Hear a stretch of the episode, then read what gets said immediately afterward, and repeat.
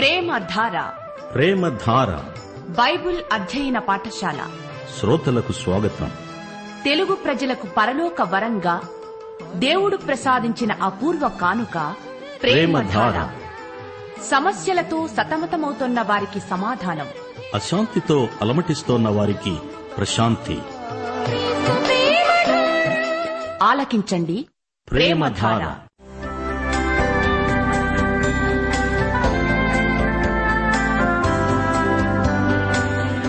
యేసుక్రీస్తు ప్రభు దైవత్వాన్ని, ఆయన ఔన్నత్యాన్ని, ప్రధాన యాజకత్వాన్ని, ఆయన చేసిన బలియాగాన్ని, ఆయనతో విశ్వాసులకుండే సంబంధాన్ని వివరించే పత్రిక హెబ్రీయులకు వ్రాసిన పత్రిక. వినండి, అపోస్తలుడైన పౌలు హెబ్రీయులకు వ్రాసిన పత్రిక వర్తమానాలు.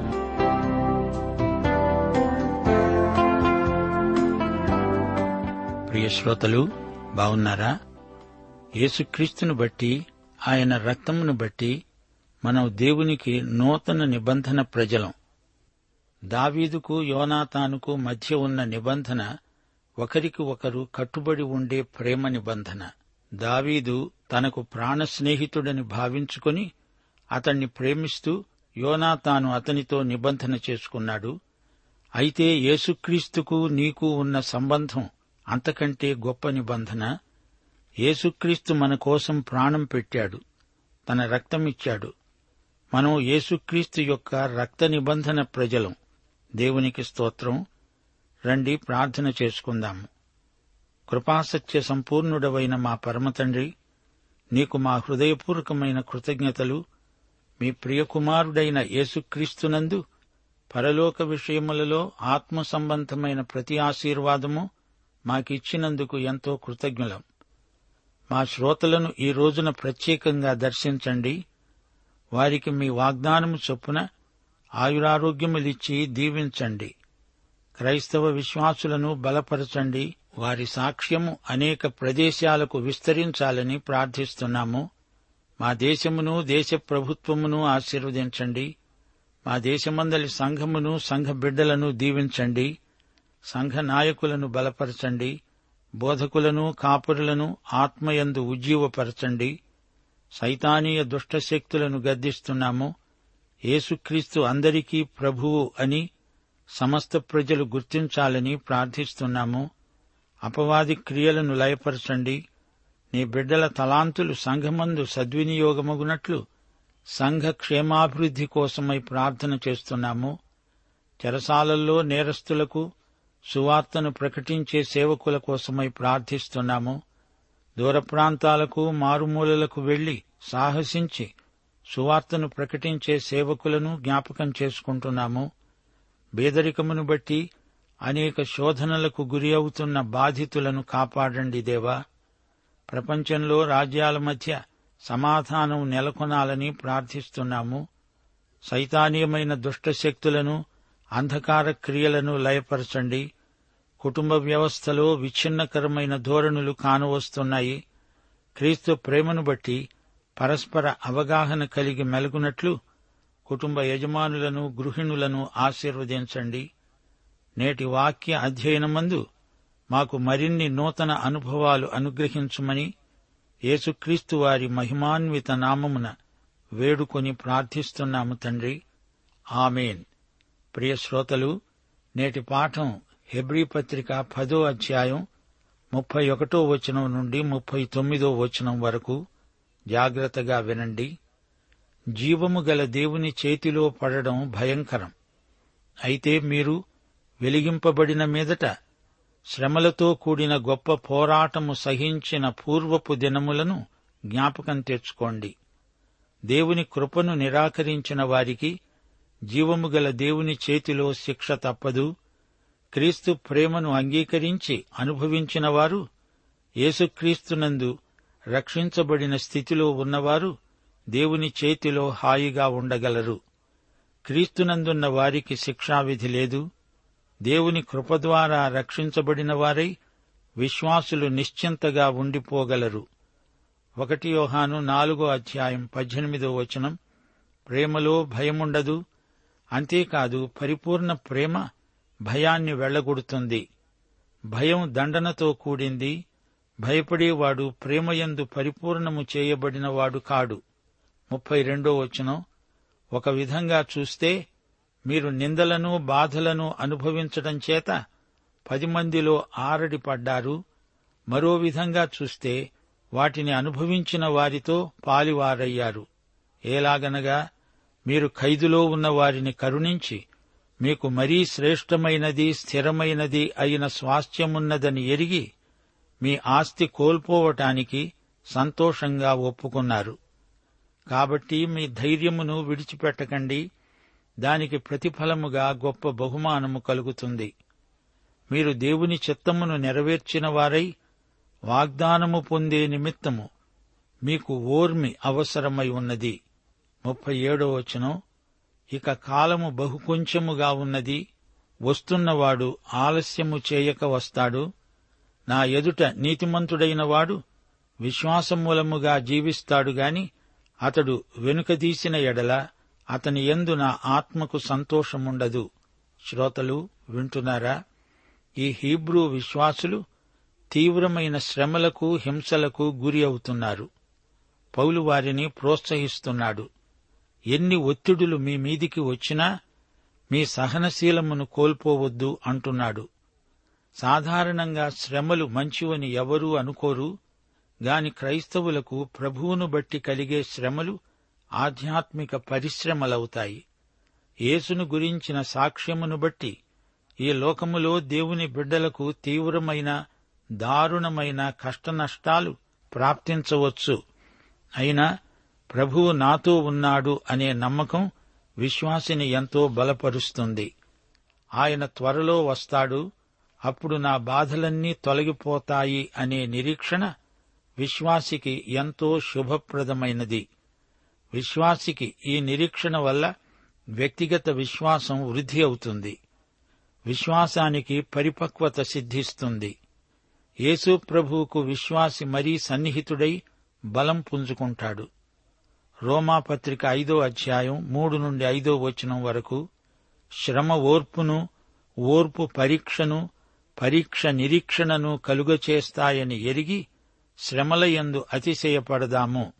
ఎందుకనగా ఈ నిరీక్షణ మనలను సిగ్గుపరచదు. మనకు అనుగ్రహించబడిన పరిశుద్ధాత్మ ద్వారా దేవుని ప్రేమ మన హృదయాలలో కృమ్మరించబడి ఉంది. శ్రమలు వచ్చినప్పుడు నిరుత్సాహంతో మీ విశ్వాసాన్ని బలహీనపరుచుకోవద్దు. మీ సహనము ద్వారా మీ విశ్వాస బలాన్ని నిరూపించుకుంటారు.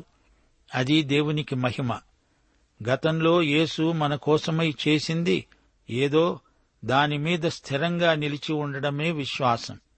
అంతేకాదు, ఆయన మన కోసం భవిష్యత్తులో ఏమి చేయబోతున్నాడో దాన్ని గురించిన ఆశాభావం కూడా మన విశ్వాసంలో భాగమే. రోమాపత్రిక 8వ అధ్యాయం 12 నుండి 25వ వచనం వరకు మన నిరీక్షణను బలపరిచే విశ్వాసవాక్యమున్నది. ఆత్మచేత శారీరక క్రియలను చంపండి. మీరు ఆత్మచేత నడిపించబడుతూ ఉండాలి. ఆత్మ గలవారు భయపడరు. దేవుని ఆత్మ మనం దేవుని పిల్లలమవడానికి సాక్షి. మనం దేవుని వారసులం. క్రీస్తుతో కూడా మహిమ పొందడానికి ఆయనతో శ్రమపడిన ఎడల క్రీస్తు తోడి వారసులం. మనకు ప్రత్యక్షము కాబోయే మహిమ ఎదుట ఇప్పటి కాలపు శ్రమలు ఎన్నదగినవి కావు. దేవుని పిల్లలు పొందబోయే మహిమ స్వాతంత్ర్యంలో ఈ సృష్టి అంతా పాలు పొందుతుంది. ఆ రోజున మన దేహానికి కూడా సంపూర్ణ విమోచన. మనము నిరీక్షణ గలవారమై రక్షించబడ్డాము. నిరీక్షించబడేది కనపడినప్పుడు నిరీక్షణతో పని ఉండదు. ఇది ఎంత గొప్ప సందేశమో చూడండి. గలతీపత్రిక 3వ అధ్యాయం 10 నుండి 13వ వచనం వరకు ఇదే మాట చెప్పబడింది. ధర్మశాస్త్ర గ్రంథమందు వ్రాయబడిన విధులన్నిటిలో నిలకడగా ఉండని ప్రతివాడూ శాపగ్రస్తుడే. ధర్మశాస్త్రము చేత ఎవ్వడూ దేవుని ఎదుట నీతిమంతుడని తీర్చబడడు. నీతిమంతుడు విశ్వాసమూలముగా జీవిస్తాడు. ధర్మశాస్త్రము విశ్వాస సంబంధమైనది కాదు, అది క్రియా సంబంధమైనది. గనుక విశ్వాసులు నీతిమంతులు. నీతిమంతులు విశ్వాసమూలముగానే జీవిస్తారు. ప్రియ విశ్వాసులారా, 10వ అధ్యాయంలోని 3 ముఖ్య విషయాలను గుర్తించండి. 1 నుండి 18వ వచనం వరకు క్షమాపణను గురించి చెప్పబడింది. 19 నుండి 25వ వచనం వరకు విశ్వసనీయత ప్రస్తావించబడింది. 26 నుండి 39వ వచనం వరకు భయమంటే ఏమిటో, అది విశ్వాసుల పట్ల ఎలా పనిచేస్తుందో చెప్పబడింది. జీవము గల దేవుని చేతిలో పడడం భయంకరం. దేవుని బిడ్డలకు దేవుని సన్నిధిలోకి నిరభ్యంతర ప్రవేశమున్నది. అయితే దేవుని బిడ్డలు దేవునికి సంపూర్ణ విధేయత చూపాలి. అది వారి బాధ్యత. దేవుని చిత్తాన్ని నిరాకరిస్తూ దేవుని వాక్యాన్ని ఖాతరు చేయని వారు దేవుని చేతిలో పడడం భయంకరం. విశ్వాసులు దేవుని నామమునకు అప్రతిష్ఠ తేకూడదు. తన బిడ్డలు తప్పు చేస్తే శిక్షించడానికి దేవునికి సంపూర్ణ అధికారమున్నది. తన బిడ్డలు తిరుగుబాటు చేస్తే వారి మీద దేవుడు చెయ్యి చేసుకోవలసి వస్తుంది. ఈ అధ్యాయం ముగింపులో రచయిత అన్నాడు, మనము వెనుక తీసి నశించేవారము కాము గాని ఆత్మను రక్షించుకోవడానికి విశ్వాసము కలిగిన వారమై ఉన్నాము. విశ్వాసులారా, చూస్తూ చూస్తూ దురభిమాన పాపములో పడిపోకండి, నిరుత్సాహపడకండి. మిమ్మలను ఆవరించిన శ్రమలను చూచి బెంబేలు పడకండి. హృదయాలను కఠినపరచుకోవద్దు. నా మాట వినండి. దేవుడు మీ హృదయాలను ఇప్పటికే విరగ్గొట్టాడు, నలగొట్టాడు. ఇప్పటికైనా మీరు పిల్లచేష్టలు మాని ఆధ్యాత్మిక పరిపక్వత దిశగా సాగిపోండి అంటూ పౌలు హెబ్రీ సంఘస్థులను ప్రాధేయపడి వేడుకుంటున్నాడు. జీవము గల దేవుని చేతిలో పడడం భయంకరం అనే వచనం ఈ పాఠంలో మనలను హెచ్చరిస్తున్నది. ఈ వచనం విశ్వాసులకు అవిశ్వాసులకు కూడా వర్తిస్తుంది. యెజ్రా గ్రంథం 7వ అధ్యాయం 9వ వచనం, మొదటి నెల మొదటి దినమందు యెజ్రా బబులోను దేశము నుండి బయలుదేరి తన దేవుని కరుణాహస్తము తనకు తోడుగా ఉన్నందున 5వ నెల మొదటి దినమున యెరూషలేము చేరాడు. దేవుని కరుణాహస్తము యెజ్రాకు తోడుగా ఉంది. దేవుని హస్తము కరుణాహస్తము మాత్రమే కాదు, తన బిడ్డలు మాట విననప్పుడు వారిని క్రమశిక్షణలో పెట్టే హస్తం. అదే హస్తము దావీదును రక్షించింది. కీర్తన 32:4 దావీదన్నాడు, దేవా, దివారాత్రులు నీ చెయ్యి నా మీద బరువుగా ఉన్నది. నా సారము వేసవి కాలమున ఎండినట్లే ఉన్నది. దావీదు జీవము గల దేవుని చేతిలో క్రమశిక్షణలో ఉన్నాడు. దావీదు తన పాపాన్ని కప్పిపుచ్చుకోవాలని చూచాడు. కాని దేవుడు అతని మీదికి చెయ్యి ఎత్తాడు. అతడు తన పాపాన్ని ఒప్పుకొనక తప్పలేదు. దేవుని బిడ్డలమైన మనమీద కూడా అడపాదడపా దేవుని హస్తము భారముగా ఉన్న అనుభవం మనకు కలుగుతుంది. అయితే దేవుని హస్తము తీర్పు తీర్చే హస్తము కూడా. పగ తీర్చుకొనుట నా పని, నేను ప్రతీకారం చేస్తాను అని దేవుడు స్పష్టంగా చెబుతున్నాడు. దేవుడు కక్ష సాధింపు కోసం ఏదీ చెయ్యడు. అయితే ఎక్కడ పాపం ఉందో అక్కడ దానిమీద దేవుని తీర్పు నిలిచి ఉంది. 75వ కీర్తన 8వ వచనం గేయకారుడు అంటున్నాడు, యెహోవా చేతిలో ఒక పాత్ర ఉన్నది, అందులోని ద్రాక్షరసం పొంగుతున్నది, అది సంభారముతో నిండి ఉన్నది. ఆయన దానిలోనిది పోస్తున్నాడు. భూమి మీద ఉన్న భక్తిహీనులందరూ మడ్డితో కూడా దానిని పీల్చి మింగెయ్యాలి. ఈ గేయకారుని ప్రవచనం భావగర్భితమైనది. దేవుని ఉగ్రత పాత్ర నిండిపోతున్నది. దేవుడు కఠిన చర్య తీసుకుంటున్నాడు. దేవుడు దీర్ఘశాంతము గలవాడే. ఎవడూ నశించడం ఆయనకిష్టముండదు.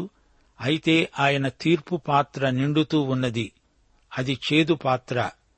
దేవుని కుమారుణ్ణి నిరాకరిస్తే, ఆయనను తొక్కితే, నిబంధన రక్తాన్ని అపవిత్రమైనది అంటే పరిశుద్ధాత్మను తిరస్కరిస్తే అలాంటివారు ఈ తీర్పు పాత్రను తాగాల్సి వస్తుంది. యేసుక్రీస్తు నీకు చేసిన మేలు మరిస్తే, శిలువపై యేసు నీకోసమై చేసిన బలియాగాన్ని కాదని ధిక్కరిస్తే, దేవుని ఉగ్రత పాత్రను నీవు త్రాగక తప్పదు. ఈ హీబ్రూ క్రైస్తవ విశ్వాసులకు పౌలు ఇదే సత్యాన్ని పునరుద్ఘాటిస్తున్నాడు. మునుపు మీరు మోషే ధర్మశాస్త్రము కింద ఉన్నప్పుడు ప్రతి సంవత్సరము జంతు బలులు అర్పించేవారు గదా. ఇప్పుడు యుగం మారింది. ఆ బలులు ఇప్పుడు అర్పించకూడదు. వాటికి కాలం చెల్లింది. అందరూ ఈ యుగధర్మం ప్రకారం యేసుక్రీస్తు వైపునకు మరలి రావలసిందే, గత్యంతరం లేదు. ప్రియ హీబ్రూ విశ్వాసులారా, మీరు రక్షించబడినవారు, వెలిగించబడినవారు. మునుపు మీరు గొప్ప పోరాటంలో మీ సహనాన్ని రుజువు చేసుకున్నారు. మునుపు మీ ఆస్తిపాస్తులను కూడా పోగొట్టుకున్నారు. మీ త్యాగము, సాహసము ఎంతో గొప్పవి. మీలో కొందరు చెరసాల పాలయ్యారు. మీరెంతో సహనంతో ప్రవర్తించారు. అప్పటి మీ ధైర్యాన్ని ఇప్పుడు ప్రదర్శించండి.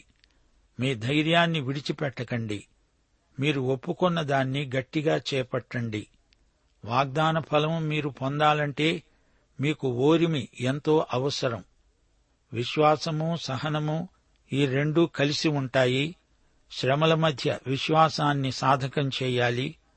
అందులో వారి సహనం ఏ స్థాయిలో ఉందో ఇట్టే తెలిసిపోతుంది. విశ్వాసం నెరవేరుతుంది. క్రియాశీలమైన విశ్వాసానికి గొప్ప బహుమానముంటుంది. యేసు ప్రభువు రావాలనుకున్న వేళకు తప్పక వస్తాడు.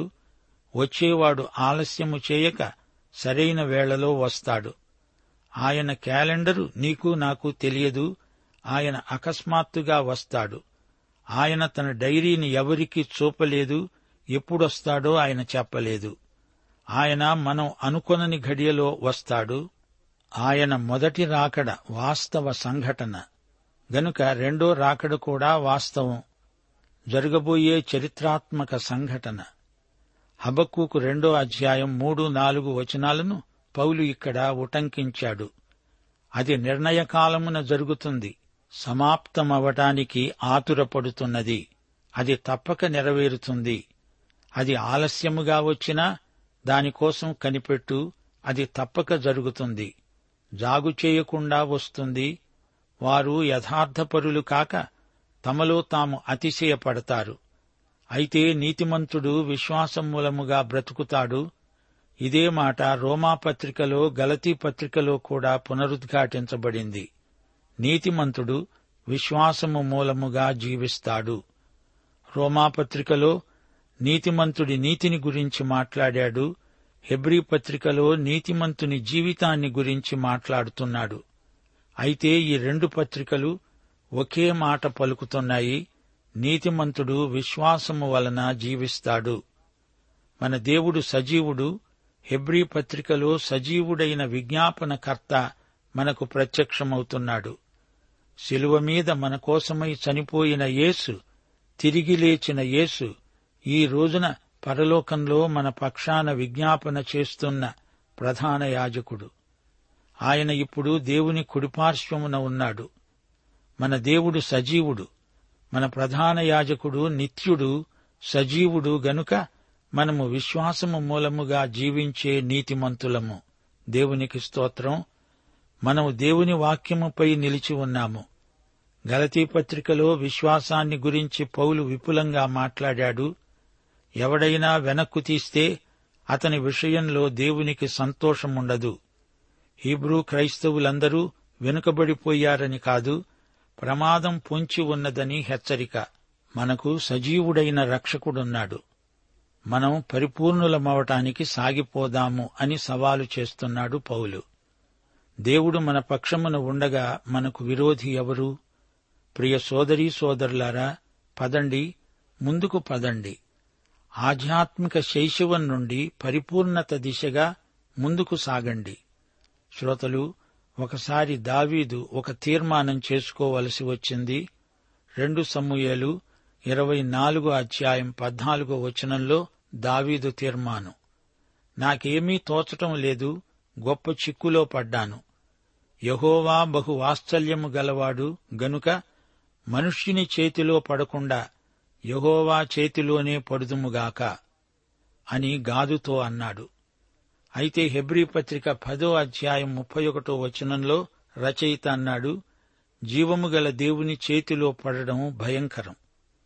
దేవుని కృపను నిర్లక్ష్యం చేసి తీరా తీర్పు దినం వచ్చినప్పుడు ఏడ్చి ప్రయోజనం లేదు.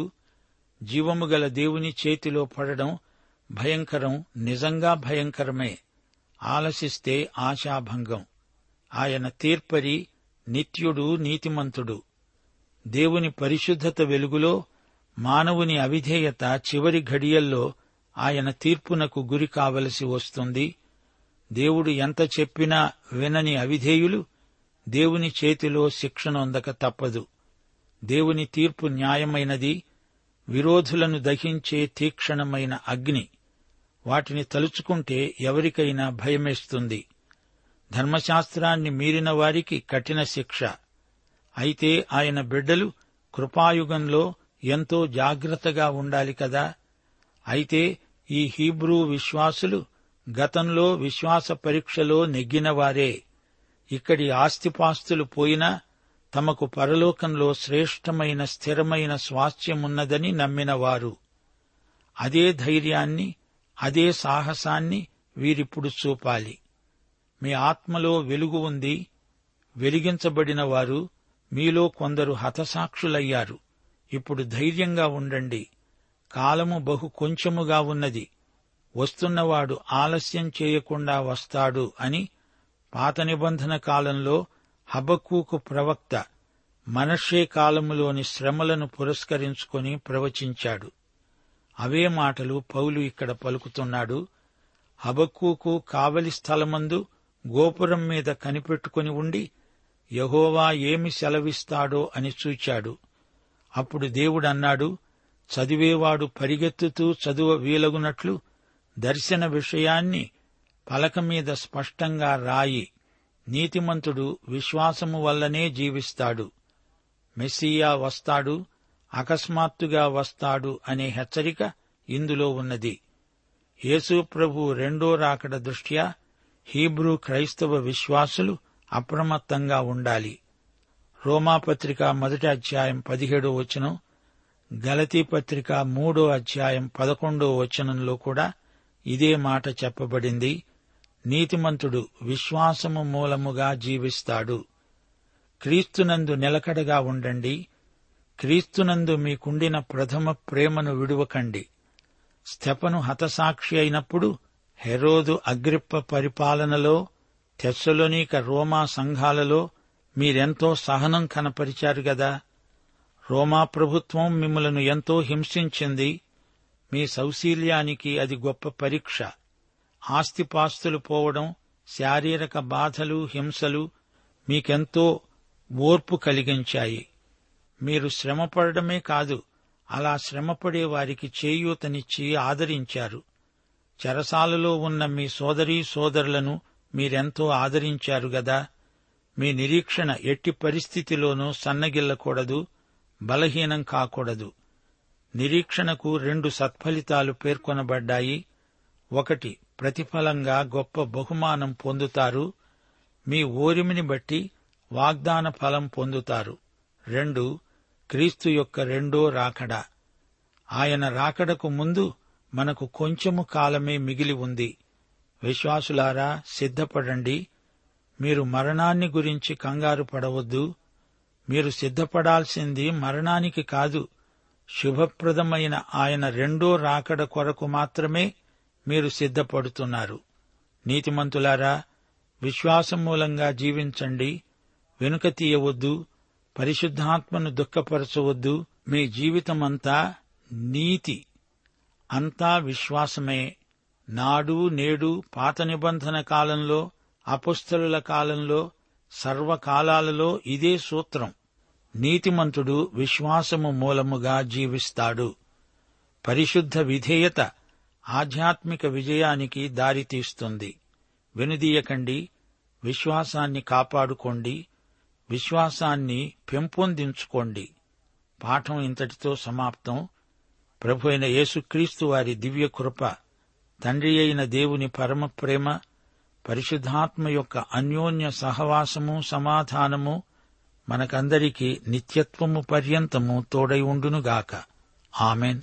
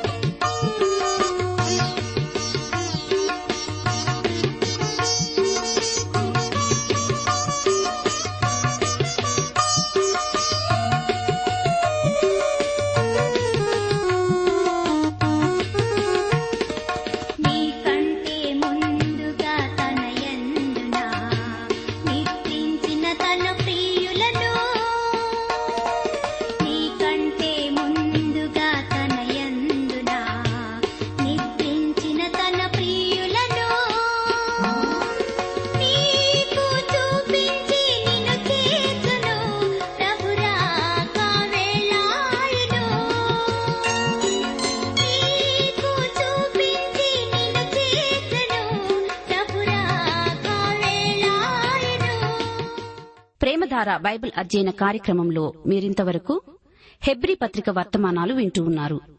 ఈ పత్రిక వర్తమానాలు మీ అనుదిన ఆత్మీయ జీవితాన్ని మరింత శక్తితో, ధైర్యంతో, సహనంతో కొనసాగించడానికి సహాయపడగలవని భావిస్తున్నాం. ప్రస్తుతం మీరు వింటున్న హెబ్రీ పత్రిక ధ్యానాలపై ఎవరు గొప్ప అనే పుస్తకాన్ని సిద్దం చేస్తున్నాం.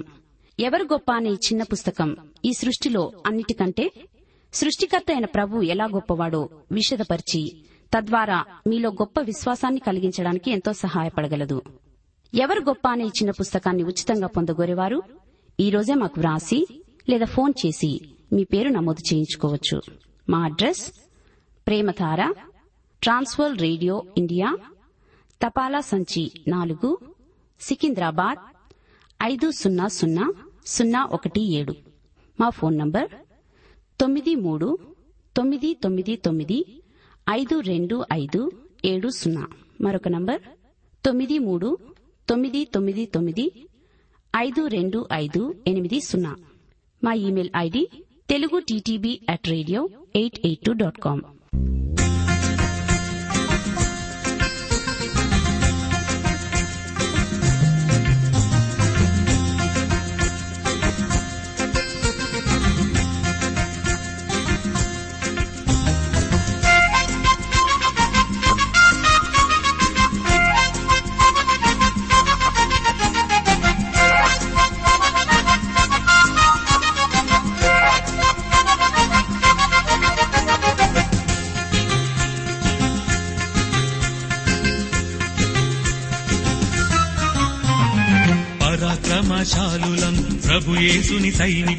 పరాక్రమశాలులం ప్రభుయేసుని సైనికులం, సైతాను పీచమణంచే సర్వాంగ కవచధారులం, మేము సర్వాంగ కవచధారులం, సైతాను